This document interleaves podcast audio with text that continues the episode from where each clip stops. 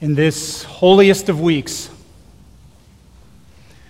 when Jesus was at his moment of greatest emotional anguish and distress, when he was crushed with the weight of his impending death, he asked one thing of his closest friends. He made one request, and it is this keep watch and pray. And I want to look at that this morning because when he gave that request, he gave us two profound reasons to do so. And in those reasons, we find, you and I find, a double motivation to pray, straight from the heart of Jesus himself. Now, if the Associated Press has it right, just about everybody in this country prays. They did a study where they found out that 90% of unchurched people pray. People who have no connection to church and don't attend, 90% of them pray. So just about everybody prays. And if the surveys are right, we do it a lot. 59% of Americans said, I pray every day. But there's something about prayer where no matter where we are in our life with prayer, we, are, we know that there's more waiting for us. Maybe you're, you're here this morning, you're thinking, man, I need to make time for prayer. I need to find time somehow in my schedule to pray. And you're like, if I could just move somehow to become a, a more occasional, at least, in my prayer life, that would be a great direction for me. Some of you, you're at an occasional and you're like, man, if I, if I could just move to become more regular and more consistent in my prayer life, I know what that would do for me. And others of you, you're regular and you're like, yeah, but May it never grow stale for me. I want to have an intimate communion with the Lord Jesus Christ. Oh, friends, this morning, I want to give you these two reasons to pray from Jesus Christ that will move you, that will impel you, that will not allow you to stay one minute longer standing in the ankle deep shallows, but that you will dive into the depths of prayer to meet the Lord Jesus Christ. I actually want to sprinkle holy salt on your tongue so that you are thirstier for prayer than you've ever been. In this holiest of weeks, let's join Jesus in the Garden of Gethsemane. Would you turn to Matthew 26, which is on your sermon page? And we'll begin at verse 36. Then Jesus went with them, meaning his 11 disciples. One of them has already left to betray him. He went with them to the olive grove called Gethsemane.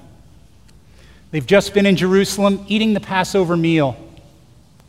And when Jesus set down his cup of wine on the table, he knew, I'll never drink another. My death is now so close. It'll come before I eat again. And in the weight of that, as they leave the city and they go to this place where they've been so many times, where there's olive trees right outside the city, the one thing Jesus wants to do is to pray. He says, Sit here while I go over there to pray.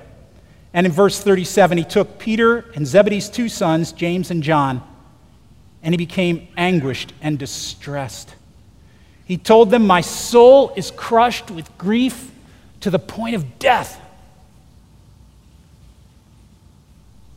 Have you ever had a grief so crushing that you weren't sure you were going to physically survive it? Some of my ancestors are Scottish, and the Scots have a word. They call it keening. Do you know what that is? When you keen, you let out a groan, you let out a wail. It comes up from your toes as this primal impulse, and you can't even control your body anymore. You just rock and wail. And I can take you, if you wanted to come, to the basement of my house, and I can point to the seat on the love seat where, on one of the darkest days of my life, I keened. And the room closed in, and time stopped. And I didn't want people around me. I didn't want a lot of people giving me answers. I couldn't have heard them anyway. All I wanted was one or two or three people that I trusted most in the whole world to sit there with me and to pray for me. And that's what Jesus wants in this moment. And so he makes one request keep watch with me. And he means keep watch and pray.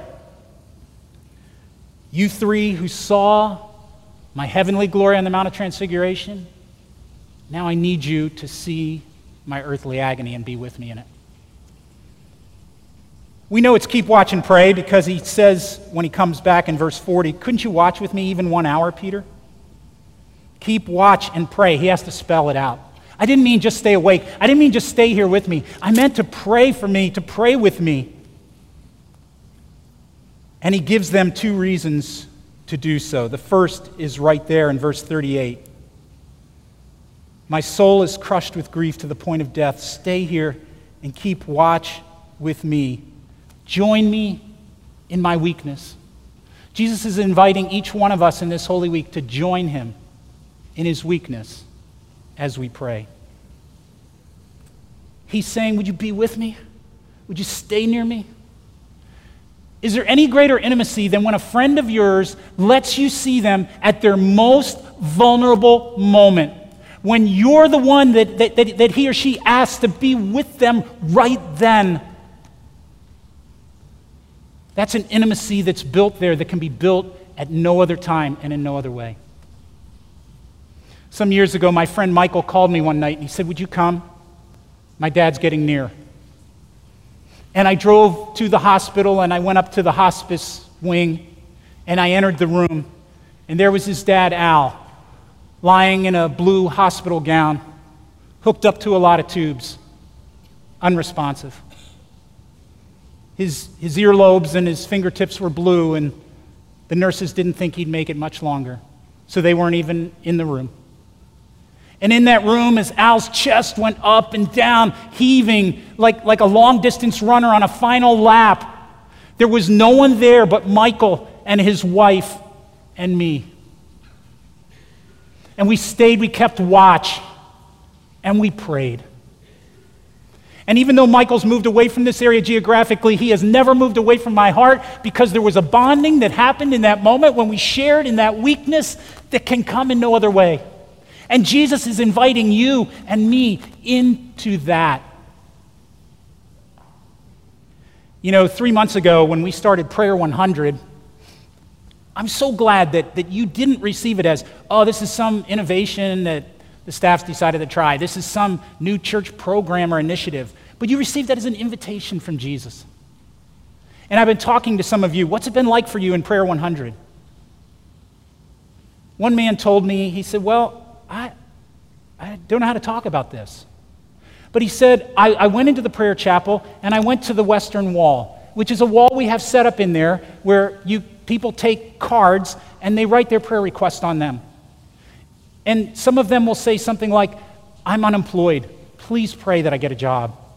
Or, or it'll say, My brother's struggling with addiction again. Would you please pray that God will deliver him? Or it'll say, My, my parents just got divorced. Would you pray for our family? And then they clipped those with clothespins to lines of string. And he said, I stood there and I read each card and I prayed for each card. And he said, when I got done, I began to weep. And what interested me was how he described it. He didn't say, I was overwhelmed by the weight of human suffering. He said, I met the Lord. He joined Jesus in his weakness. Another man was telling me what the prayer chapel's been like for him, and I printed it out because I, I wanted to make sure I got his words the way he put them. He said, I would say my whole intercessory prayer well has just about dried up. I haven't felt like I could pray. I was struggling with prayer for anybody. In the chapel, I saw that big map. We have a giant world map on one of the walls and started looking at it, gazing at the different countries and thinking about the different people who live there. I began to feel this burden for all these different people groups and missionaries. I actually plastered myself against the wall with the world map with arms outstretched. And I could almost hear the voices of these people from all over the world, their anguish, their hope, their yearnings and longings. He said, it was like Horton hears a who. And as I drove away, I was going by Main Street, and I just started weeping as well. Finally, the numbness I had felt in prayer was unleashed in me. And you go, what is going on? Is that weird? Is that mystical? No, that's Christian normal. That is joining Jesus in his weakness. Some of you, you may have had an experience and you haven't been able to talk about it because you didn't have a category for it. You weren't even sure it was okay that you had it. You were in prayer one time and you, you were given, it seems like a special uh, uh, uh, burden or, or grief for a particular person who was suffering, or a particular people group who were suffering, or a particular thing in our world that that's not right and that needs the kingdom of God to break in. And, and it came to you as like, like a weight and a gift. And you didn't know what to do with it. I think what's happening is that Jesus, whose heart is so full of love, his alone can carry the suffering of the world, took out of that heart as a way to become intimate with you one drop of the suffering of the world that he carries, and he shared it with you. It was a sacred trust. And you share that with him. And let me tell you, God's weakness is stronger than human strength because that weakness of suffering for those in this broken world is more profoundly motivating spiritually. It is more energizing. It will give you more perseverance and more drive to do something about it than a hundred do gooder motivational speeches. It's what Jesus meant when he said, Would you join me in my weakness? Would you keep watch and pray? Now, that ought to be all the motivation we need this week. But Jesus actually gives his disciples a second reason, and maybe this will speak to you. Verse 40, he said to Peter, Couldn't you watch with me even one hour? Keep watch and pray so that you will not give in to temptation. Look, if you can't pray for my sake, could you, don't you see that you at least need to pray for your own sake? Temptations are fierce. You need to pray now so you'll be ready for them to come. Here's how you do that. Listen to the way I pray. The second reason he's saying is, is gain from me my strength. Not just join me in my weakness, but gain from me my strength. And Jesus, who's been praying close enough that they can hear him, was praying like this, verse 39 My Father, if it's possible, let this cup of suffering be taken away from me. Yet I want your will to be done, not mine. Jesus is one with the Father. He loves the Father. And yet he's fully human and, and he doesn't want to suffer. And so he's saying, Here's my prayer request. May I not suffer. And yet I place that under a larger, more profound umbrella request, which is that I want your will above all things. I would rather have your purpose and plan even more then I desperately want to avoid suffering. Isn't this the great temptation of our lives? To avoid suffering. We will do anything to avoid it. I don't know what temptations are going to come to you to avoid suffering. It might be to go to that website, which gives such relief for a moment, and then a deeper shame. It might be get out of that relationship that you made a commitment to. It might be even to take your own life. That's how fierce the temptations can get. Are you ready? Jesus is saying, Pray with me, keep watch and pray, so that you'll be ready now for the temptations to come. Let's see what happens. The others grabbed Jesus and arrested him. But one of the men with Jesus pulled out his sword and struck the high priest's slave, slashing off his ear. They haven't prayed, so they're trying to fight this thing. And Jesus is like, That's not, no. Don't you understand? Put away your sword.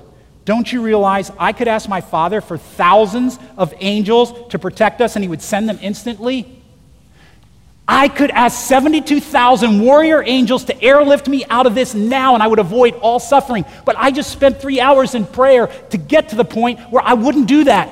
I wouldn't give in to that temptation. I would surrender that under this umbrella request that only God's plan and purpose would go forward in my life. If I did that, how would the scriptures be fulfilled that describe what must happen now? Jesus prayed, and he was ready when the temptation to avoid suffering came. Let's see how the disciples did. Verse 73. A little later, some of the other bystanders came over to Peter and said, You must be one of them. We can tell by your Galilean accent. And Peter's thinking, Uh oh.